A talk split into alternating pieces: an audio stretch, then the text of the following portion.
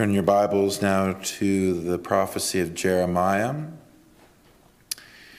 Before we resume our series in Jeremiah 31, we will read chapter 3 in its entirety, and then I'll ask you to turn to Jeremiah 31.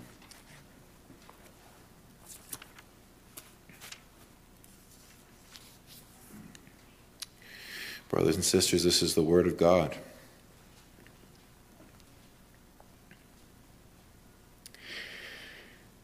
They say, If a man put away his wife, and she go from him and become another man's, shall he return unto her again? Shall not that land be greatly polluted? But thou hast played the harlot with many lovers, yet return again to me, saith the Lord. Lift up thine eyes unto the high places, and see where thou hast not been laid with, lain with. In the ways hast thou sat for them as the Arabian in the wilderness, and thou hast polluted the land with thy whoredoms and with thy wickedness. Therefore the showers have been withholden, and there hath been no latter rain. And thou hadst a whore's forehead, thou refusest to be ashamed. Wilt thou not from this time cry unto me, My Father, thou art the guide of my youth? Will he reserve his anger forever? Will he keep it to the end? Behold, thou hast spoken and done evil things as thou couldest. The Lord said also unto me in the days of Josiah the king, Hast thou seen that that which backsliding Israel hath done? She is gone up upon every high mountain and upon every green tree, and there hath played, there hath played the harlot. And I say, after she had done all these things, Turn thou unto me. But she returned not, and her treacherous sister Judah saw it.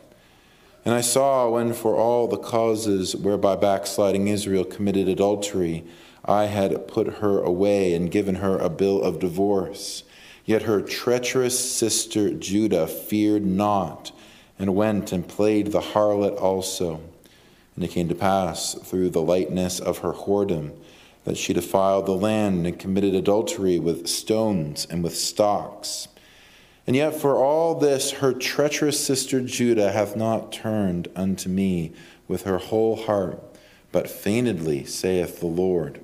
And the Lord said unto me, The backsliding Israel hath justified herself more than treacherous Judah. Go and proclaim these words toward the north, and say, Return, thou backsliding Israel, saith the Lord, and I will not cause mine anger to fail upon, fall upon you. For I am merciful, saith the Lord, and I will not keep anger forever. Only acknowledge thine iniquity, that thou hast transgressed against the Lord thy God, and hast scattered thy ways to the strangers under every green tree, and ye have not obeyed my voice, saith the Lord. Turn, O backsliding children, saith the Lord, for I am married unto you, and I will take you, one of a city and two of a family, and I will bring you to Zion. And I will give you pastors according to mine heart, which shall feed you with knowledge and understanding. And it shall come to pass, when ye be multiplied and increased in the land in those days, saith the Lord, they shall say no more, The ark of the covenant of the Lord. Neither shall it come to mind, neither shall they remember it, neither shall they visit it, neither shall that be done any more. At that time they shall call Jerusalem the throne of the Lord, and all the nations shall be gathered unto it to the name of the Lord, to Jerusalem, neither shall they walk any more after the imagination of their evil heart. In those days, the house of Judah shall walk with the house of Israel, and they shall come together out of the land of the north to the land that I have given for an inheritance unto your fathers. But I said, How shall I put thee among the children, and give thee a pleasant land, a goodly heritage of the hosts of nations? And I said, Thou shalt call me my father, and shalt not turn away from me. Surely, as a wife treacherously departeth from her husband, so have ye dealt treacherously with me, O house of Israel, saith the Lord. A voice was heard upon the high places, weeping and supplications of the children of Israel, for they have perverted their way, and they have forgotten the Lord their God. Return, ye backsliding children, I will heal your backslidings. Behold, we come unto thee for thou art the Lord our God. Truly in vain is salvation hoped for from the hills and from the multitude of mountains. Truly in the Lord our God is the salvation of Israel.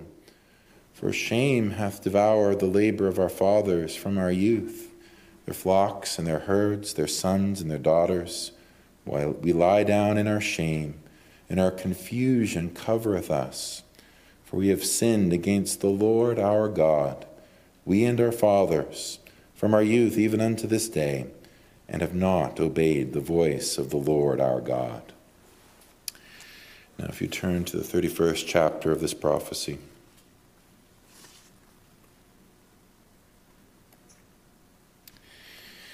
begin reading at verse 7. For thus saith the Lord Sing with gladness for Jacob, and shout among the chief of the nations. Publish ye, praise ye, and say, O Lord, save thy people, the remnant of Israel. Behold, I will bring them from the north country, and gather them from the coasts of the earth, and with them the blind and the lame, the woman with child, and her that travaileth with child together. A great company shall return thither. They shall come with weeping, and with supplications will I lead them. I will cause them to walk by the rivers of waters in a straight way, wherein they shall not stumble. For I am a father to Israel, and Ephraim is my firstborn. The grass withers and the flower fades, but the word of our God shall stand forever. Amen. Just before we go to prayer, just one announcement. Um, the pastors who are our assigned church visitors are coming to visit us on uh, Monday afternoon, and the information should be in your bulletin. Following that will be our regular consistory meeting, and so we pray for the Lord's blessing upon that meeting. And this time, let us come before the Lord in prayer. Let us pray.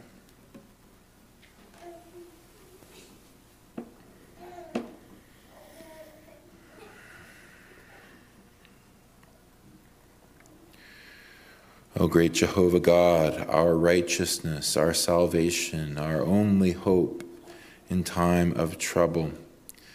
As we have heard of the words of your prophet, no, indeed the words of your Spirit, the words of God Himself, inspired and preserved on the pages of Holy Scripture, read in our hearing. We are cut in our hearts that we, like Israel of old, have so often backslidden from the great calling wherewith we are called. You've called us unto glory, unto grace, unto a sense of your loving favor. And yet, even after grace, and even after laying hold of Christ in faith, how often, O Lord, have we wandered in our own way as sheep without a shepherd? Oh, we are a stubborn, hard hearted and stiff necked people, so prone even now to transgress your holy laws and commandments. Indeed, your word speaks truly cursed, cursed is everyone who continues not in all things written in the book of the law to do them.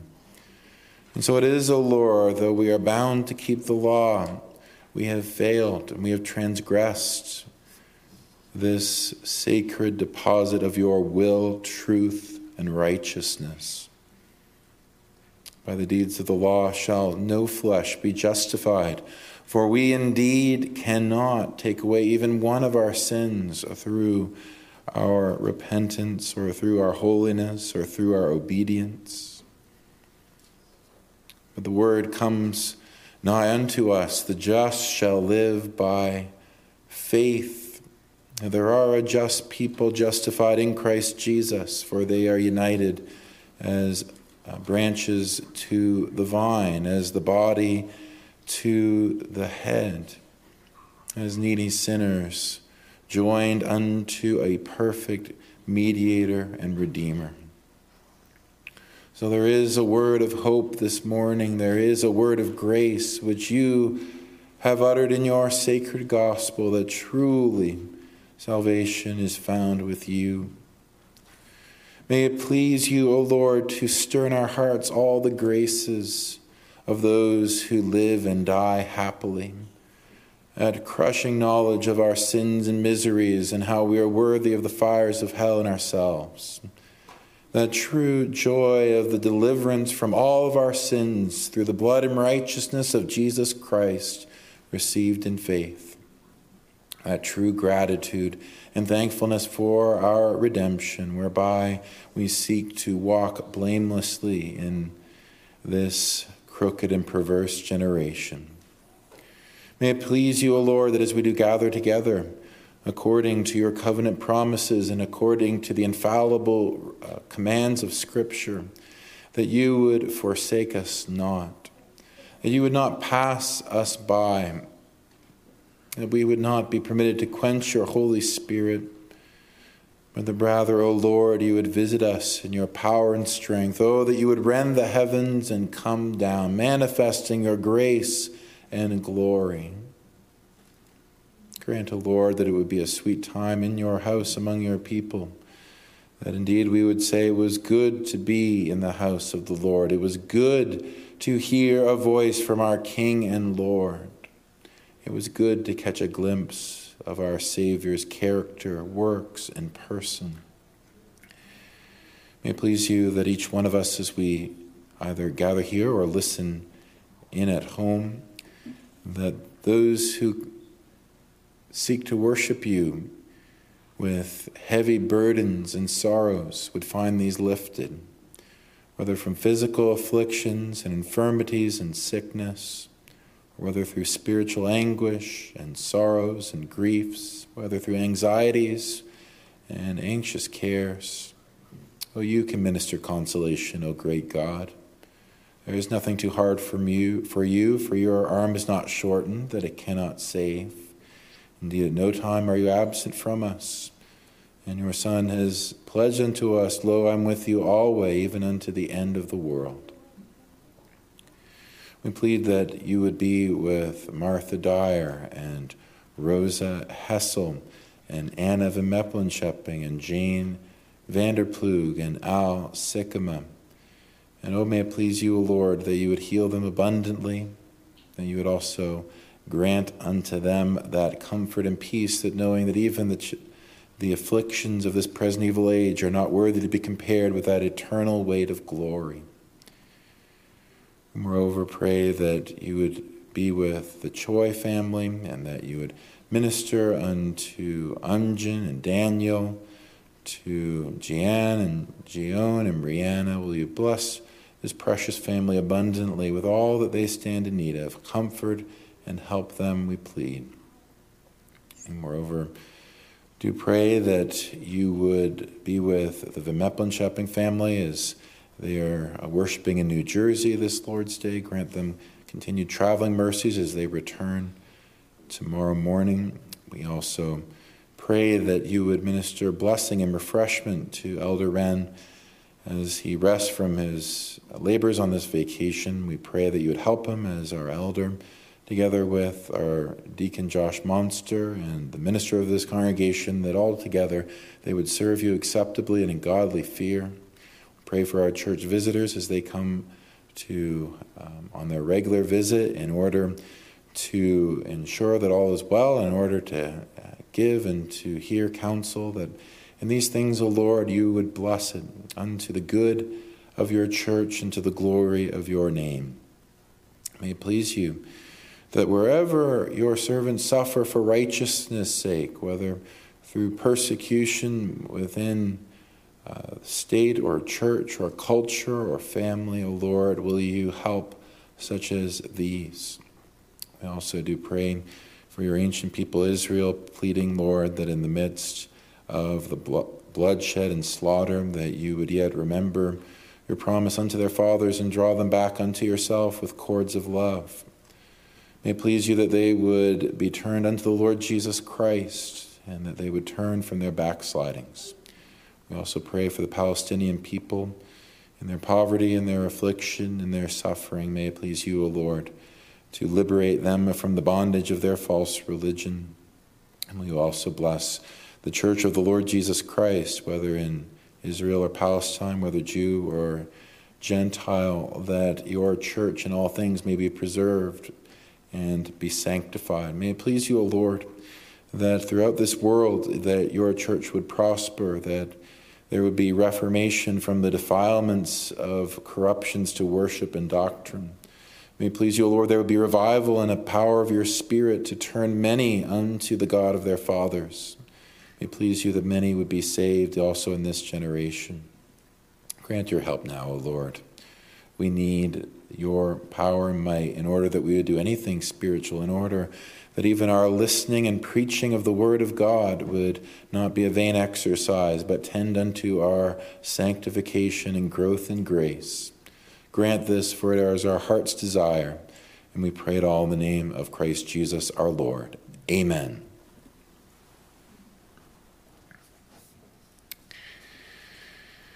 At this time, let us uh, sing from Psalter uh, 280, stanzas 1 to 4.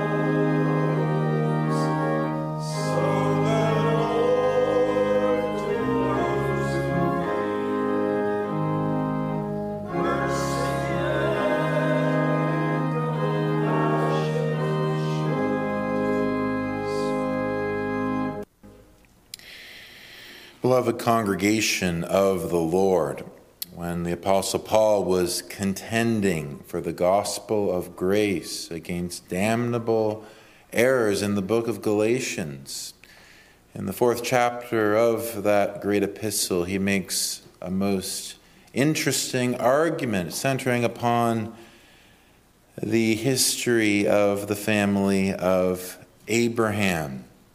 And I'm sure you know how that story goes, how it was that Abraham had a wife named Sarah, uh, to whom the Lord had promised to give the chosen seed, Isaac. But being old and barren, Abraham and Sarah, they chose a slave girl by the name of Hagar and gave her to be a second wife unto Abram and and to her was born Ishmael. All this history the Apostle Paul reflects upon, considering that one of these children, Isaac, was the son of promise, and the other was the son of flesh. One, a miraculous child through the power of a miraculous work of the Lord, the other, was an ordinary child that was the result of a, uh, a sinful relationship.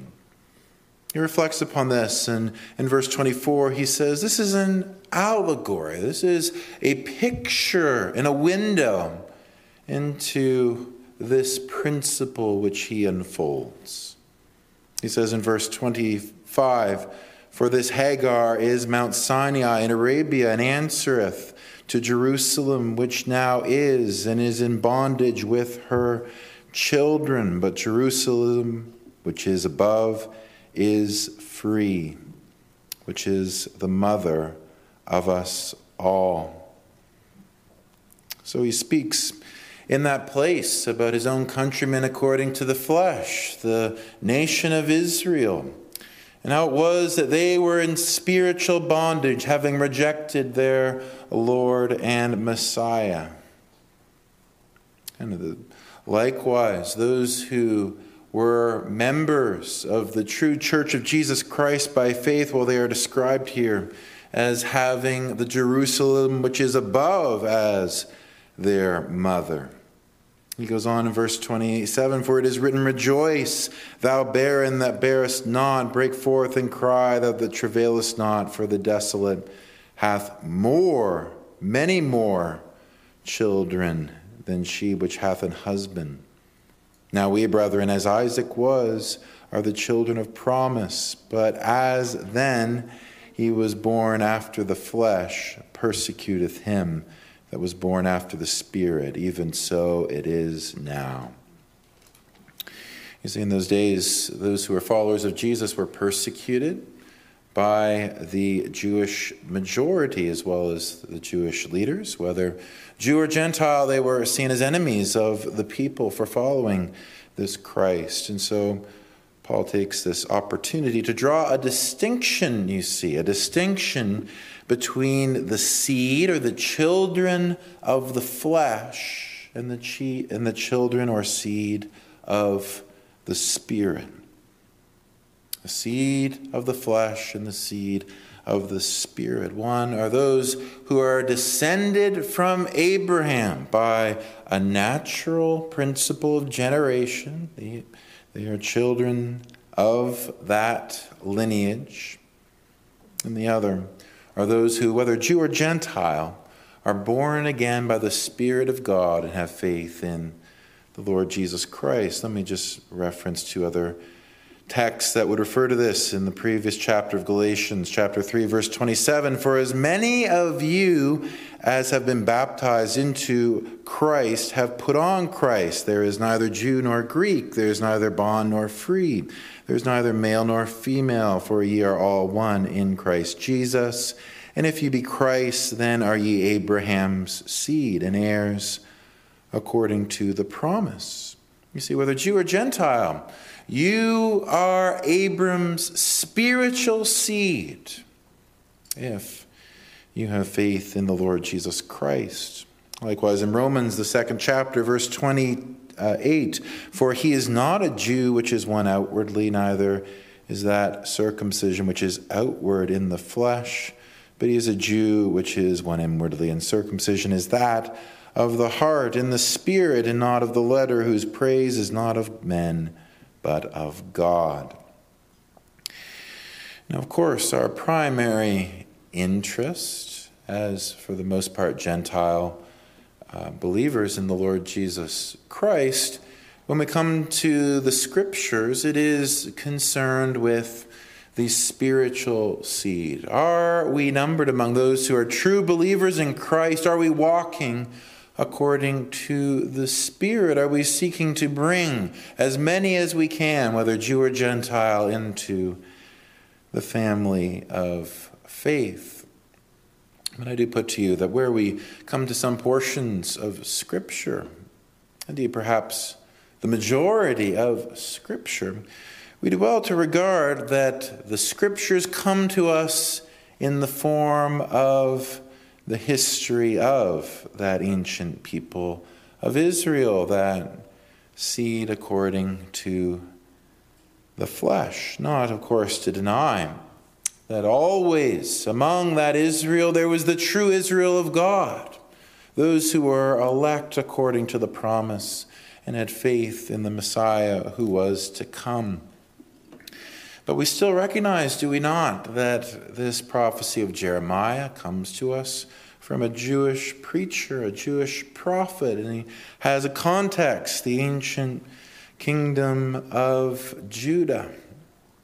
And the history that is unfolding here, it certainly bears upon this matter of the seed according to the flesh. And last time we were in Jeremiah 31, working as we are through each verse of this very important chapter of the new covenant, prophesying as it does the era of church history in which we live, we have been seeking to understand what is it that is being spoken of here? Where is the fulfillment of these things to be found. And you talk to one uh, group of Christians, and they say, well, this is all fulfilled in the seed according to the flesh. Is it not prophesied in Romans 11 and other places that in one day all Israel shall be saved and brought back into the gracious covenant and church of the Lord Jesus Christ? And so they would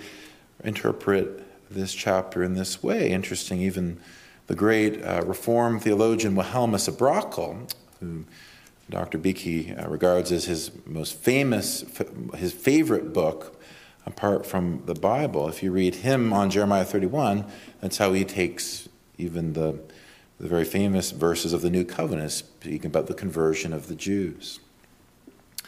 And there are others who would say, well, is it not the case that this chapter is quoted prominently in the book of Hebrews in the eighth and the 10th chapters and applied to the Israel according to the Spirit, to the spiritual seed of Abram, Abraham. So, shouldn't we therefore interpret all these things in light of the spiritual realities of the New Covenant Church? And if you've been paying attention as I've been working through this uh, chapter, what I've been encouraging you to do is to see that there's a compatibility between these two principles that Israel, as the exemplary nation which God has chosen to work in throughout history, it is a type, it is a picture of the spiritual realities that God works in his true elect people, whether Jew or Gentile, particularly in the new covenant era in which we live. And so, what I'm arguing for this interpretation of this chapter is that there's a compatibility between the two.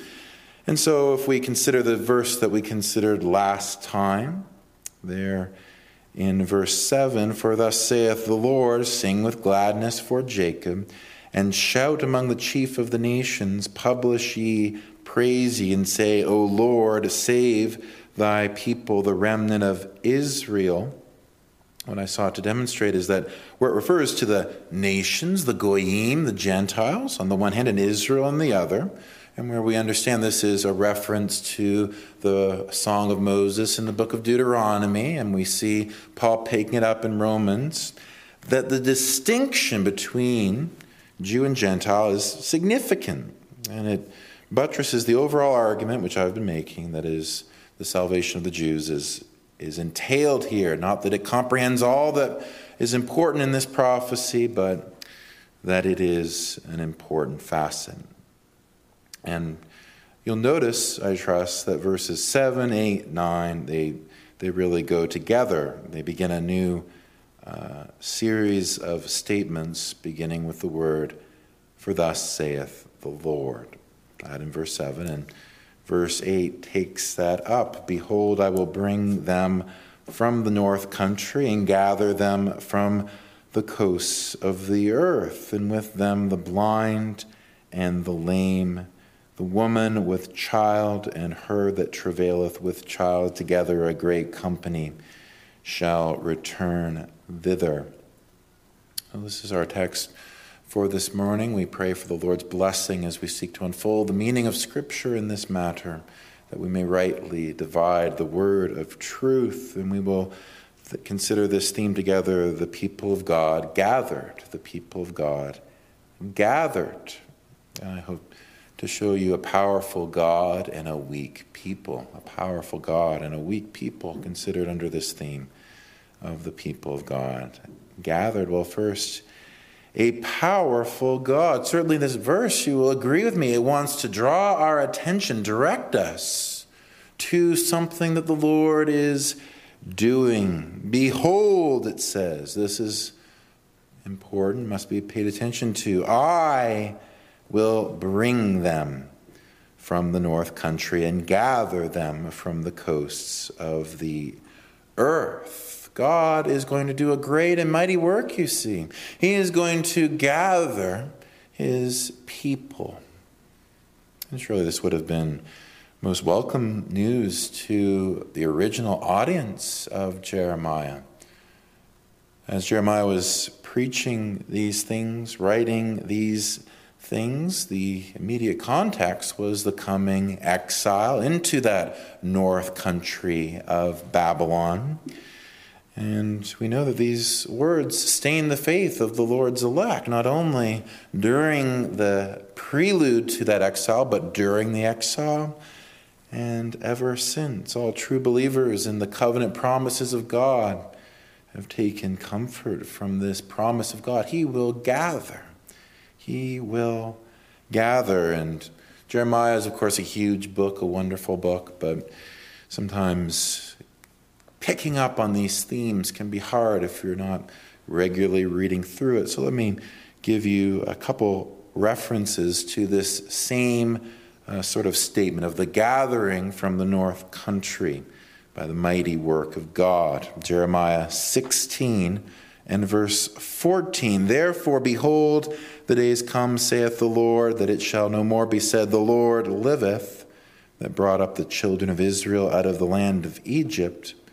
But the Lord liveth, that brought up the children from the land of the north, and from the lands whither he had driven them, and I will bring them again into their land which I gave unto their fathers. So, as important as it was that the people of God be redeemed from Israel, and how much that the much of the Bible focuses upon that great event of passing through the Red Sea and escaping uh, the judgments of God upon Pharaoh and Egypt. As important as that was, he's saying this will be much more important: the gathering of the people after their exile in the north. And you notice all the lands whither he had driven them. And there's a similar language in our verse, isn't it? I will bring them from the north country and gather them from the coasts of the earth. So the idea of the coasts of the earth and wherever I driven them, it's sort of an inclusive statement. Wherever else my people are driven, then they will be brought back. And you'll remember, of course, that when we began this series through Jeremiah 31, we did one uh, sermon, not many sermons, but just one on the chapter preceding for really they go together closely. They're all included in this section, which is traditionally called the Book of Comfort.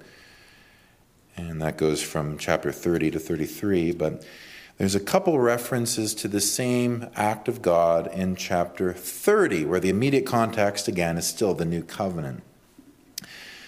Jeremiah 30 and verse 3 For lo, the days come, saith the Lord, that I will bring again the captivity of my people, Israel and Judah, saith the Lord, and I will cause them to return to the land that I gave to their fathers, and they shall possess it. So that's in the very same section that we're talking about here, and you notice the similar language used. Bring them again from the captivity. And just like the other text we read, the emphasis is upon the land. Where are they gathered to? They're gathered to the land. Now, of course, there was a very prominent entry into the promised land after the exile. And even children, I'm sure you know this in the days of Ezra, Nehemiah, Zerubbabel, and the high priest Joshua, who stood before the Lord in filthy garments, you remember, and was clothed with those rich garments from the angel of the Lord. Well, this uh, restoration, where they're brought from captivity to the promised land, it was a remarkable event. Indeed, you had a, a great bulk of the southern kingdom of Judah and the tribe of Benjamin, some of the tribe of Levi, and a very small group of all the other uh, nations. But you notice that in Jeremiah 30, verse 3, in the same section as our verse, what it says is, I will bring again the captivity of my people, Israel and Judah. So, it has been observed that it doesn't seem overly fitting that this uh, restoration in the days of Nehemiah and Ezra would be that which is prophesied because Israel, the northern kingdom for the most part, was not brought back to the land. We also notice in chapter 30 and verse 9 that this great work of God is in connection with the coming of the Messiah. So in chapter 30 and verse 9, and, but they shall serve the Lord their God and David their king, whom I will raise up unto them. So we read the, um, the Jewish commentators and we read the Christian commentators, and there's generally consensus that this is the normal way in which the prophets speak about the Messiah. They refer to him as David because he's the true son of David. And of course, Christians understand that was fulfilled gloriously in the virgin birth of our Savior. And so, whatever this is, this gathering together, as Jeremiah says, to the land, it's in connection with the work of the Lord Jesus Christ in the shadow of his coming and of his work. Now, I find Dr. Gill to be helpful as a commentator generally, so maybe you'd want to know what he says about some of these uh, things. He says in reference to chapter 30 and verse 3 that this cannot be understood of their return from the Babylonian captivity, not the one under Ezra and um, Zerubbabel and so forth. For only Judah and Benjamin returned from thence, and though there were some few of the other tribes that came with them, especially of the tribe of Levi, yet not sufficient to answer to so great a prophecy as this. How does he understand it? Well, this is what he says. This refers to the land of Canaan given to Abraham, Isaac, and Jacob, which shall be again uh, by the Jews their posterity. For without that, the Jews, upon their call and conversion, shall return to their own land. In a literal sense, I see not how we can understand this in many other prophecies. So you understand his argument. He's saying, well, there's a lot here. We have certainly some texts that seem to refer not only to the Israel according to the Spirit, which indeed inherits the whole world of the new heavens and the new earth, and that as a spiritual principle. We have also texts like this section which seem to refer to the, the, the people according to the flesh. So, not just the spirit, but the flesh. Moreover, there are things that seem to refer to a return to the land and a return that doesn't seem to correspond to the days of Ezra and Nehemiah. And so, what is the explanation comes to? Well, when the Jews are converted and all Israel is saved and brought into the church, as Romans 11 teaches, then the idea is that they will also be restored to their land.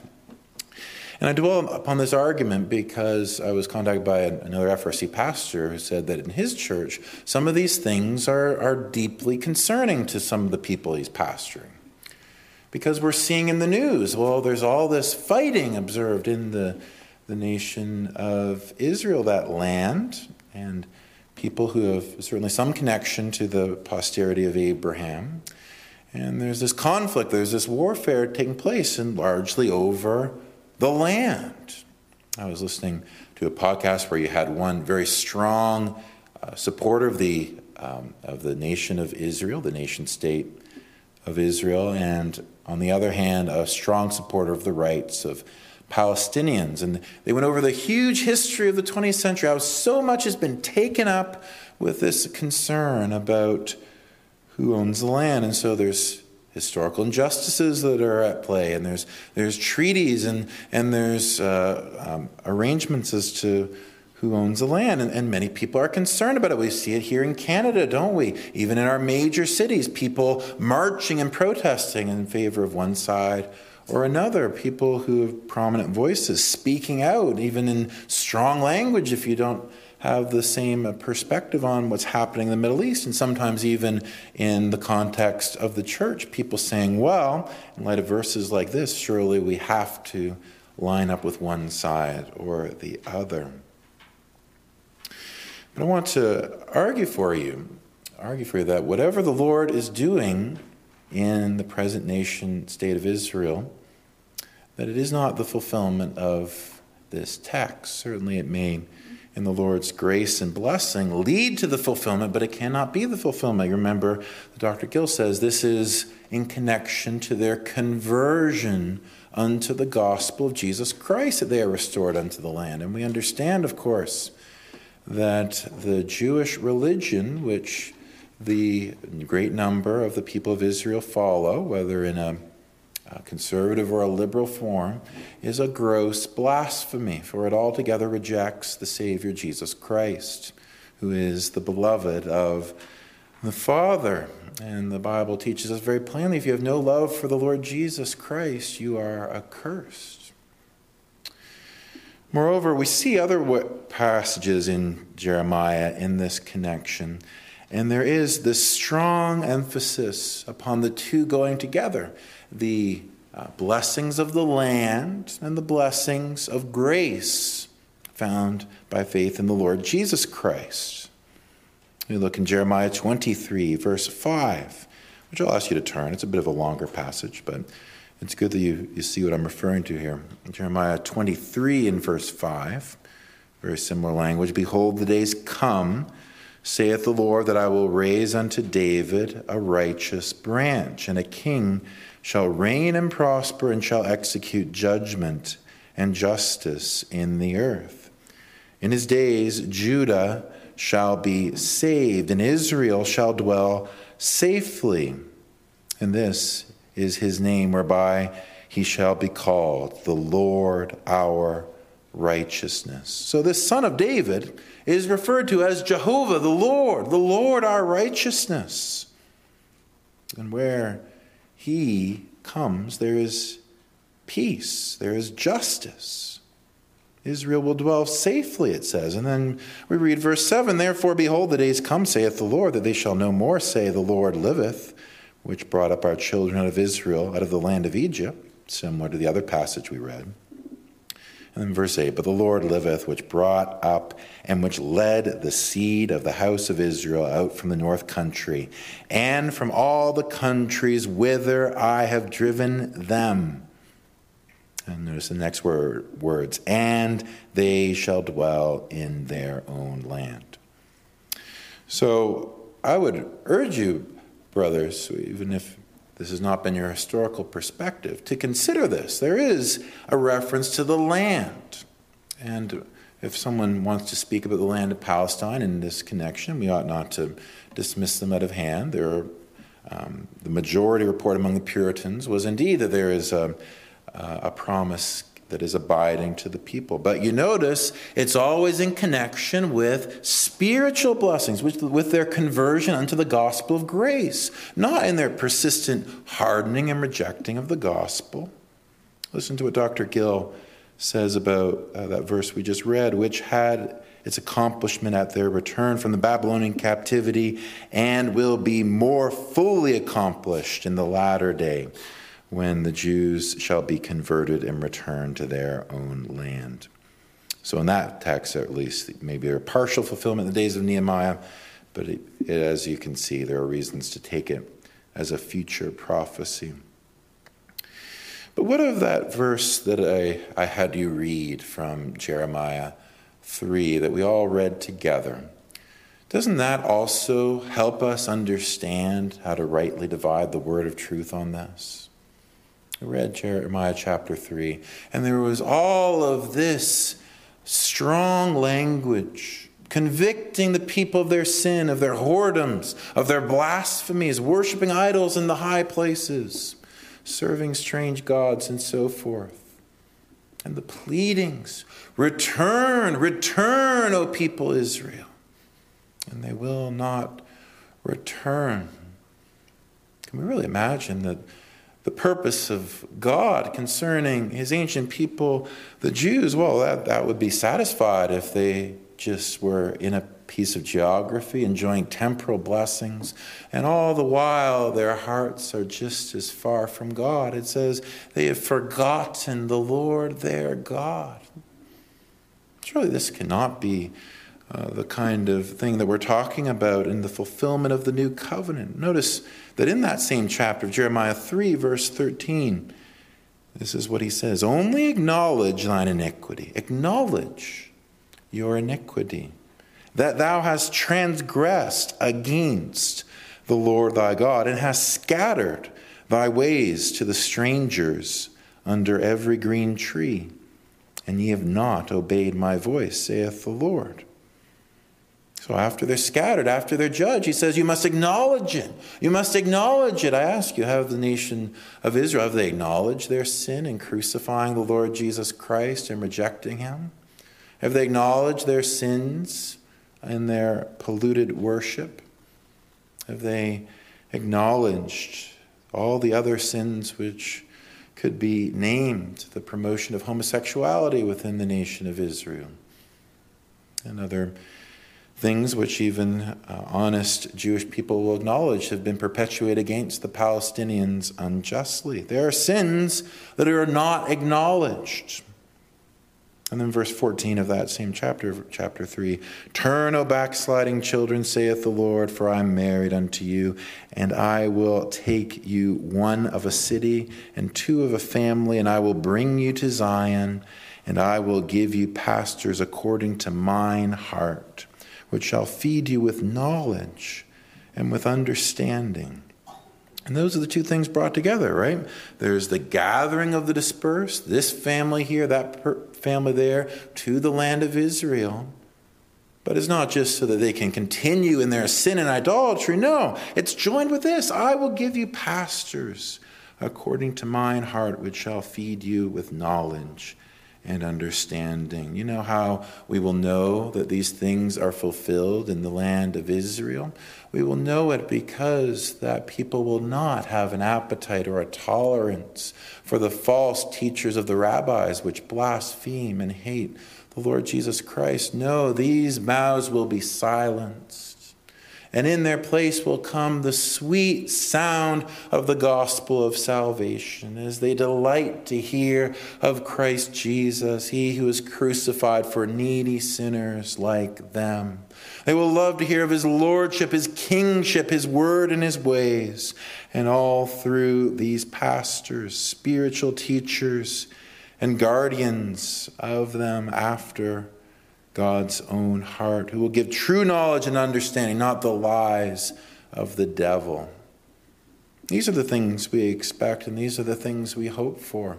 And how is it that we could be aligned with and give our unquestioning loyalty to a people that are yet hardening their heart against such gracious overtures? So, I was so thankful at the pastor's colloquium this past week, the Free Reform pastors, we got together, and as we prayed, we prayed for Israel.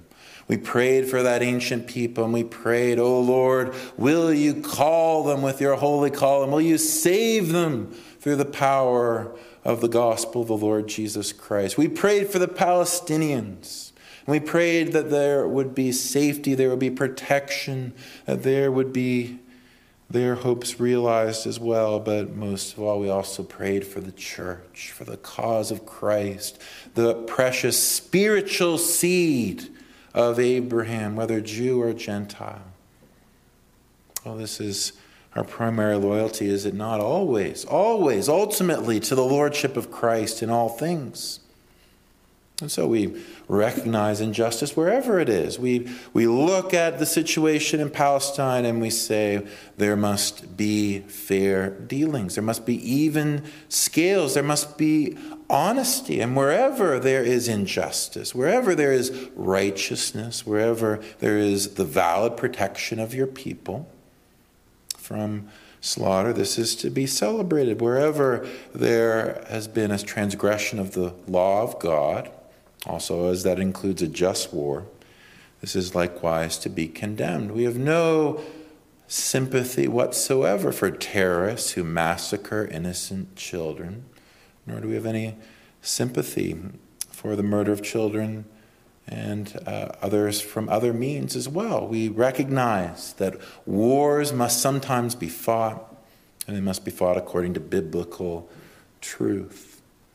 But in all this, brothers and sisters, let us be discerning. Let's weigh these things according to the Word of God and in light of His great and powerful works yet to come. I cannot believe that all these things have already come to pass. I cannot believe that these things are not yet waiting us in a glorious future. Shall we not follow that principle that we saw from verse 8, where the people prayed fervently among the nations.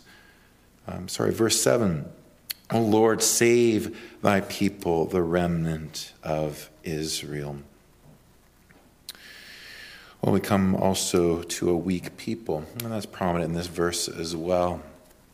Not only a powerful God, but a weak people. We read here in verse 8 Behold, I will bring them from the north country and gather them from the coasts of the earth, and with them the blind and the lame, the woman with child, and her that travaileth with child together, a great company shall return thither.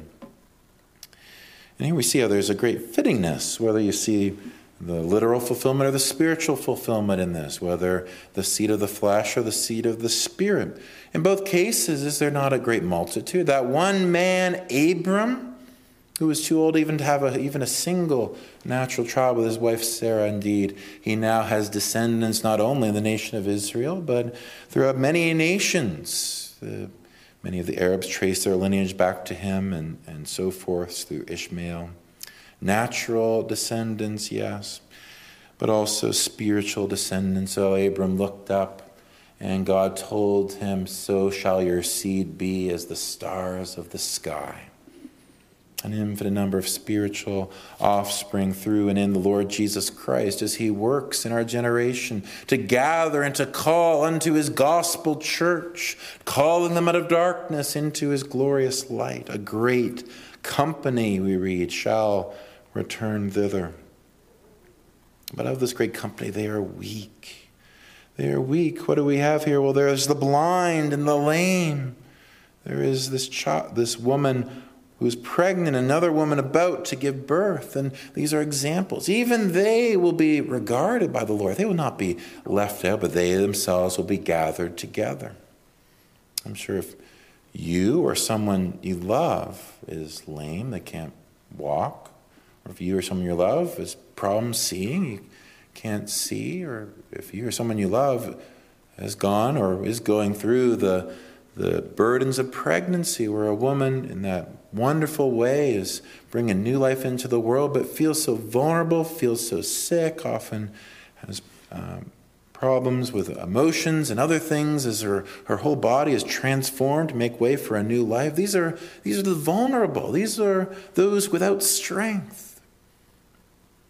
Maybe a few I have one or other of those infirmities, and other people can't understand what it's like not to be able to walk, not be able to see good, not being able to use your body as, as you desire. Well, maybe maybe you feel a bit hard done by. Maybe even if you're a mother and you don't know if other people understand the burdens of having these, these children and some of the spiritual trials that come with caring for them. Well, sometimes you can feel as though others just don't understand, but here's the Lord, and He cares. He cares. As He works this great work, He has regard even for, for these, the most vulnerable, the most weak.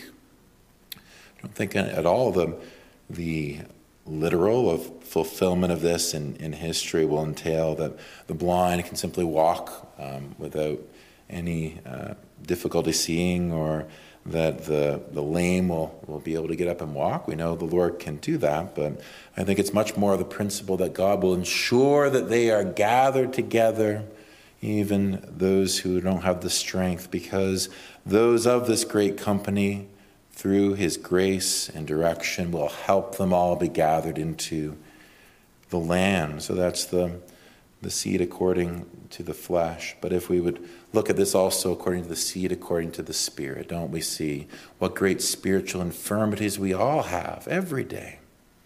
We are spiritually blind by nature. We cannot see the glories of Christ. We are spiritually lame. And by nature, we cannot come unto Christ even where the Lord begins to work and there's the first stirrings within of spiritual life, so that as it were, Christ is to be born within us, we feel as often beset by great temptations, fears, and doubts concerning ourselves.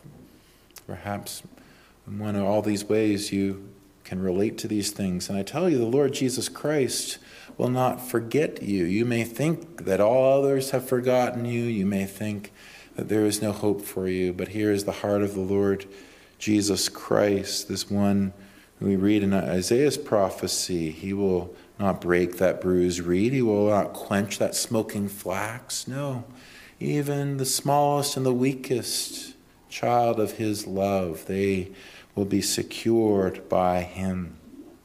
And so, likewise, as well as we seek to exemplify this character of Christ in ourselves. We read from 1 Thessalonians chapter 5 and verse, first, verse 14. Now we exhort you, brethren, warn them that are unruly, comfort the feeble minded, support the weak. Support the weak, be patient toward all men. And so those who are weak, that have a special place in the heart of God and also of his people. So I trust that not only have we come to understand this text better by God's grace, but also may we apply the truths within it to pray, to serve, and to love this great God of salvation. Amen.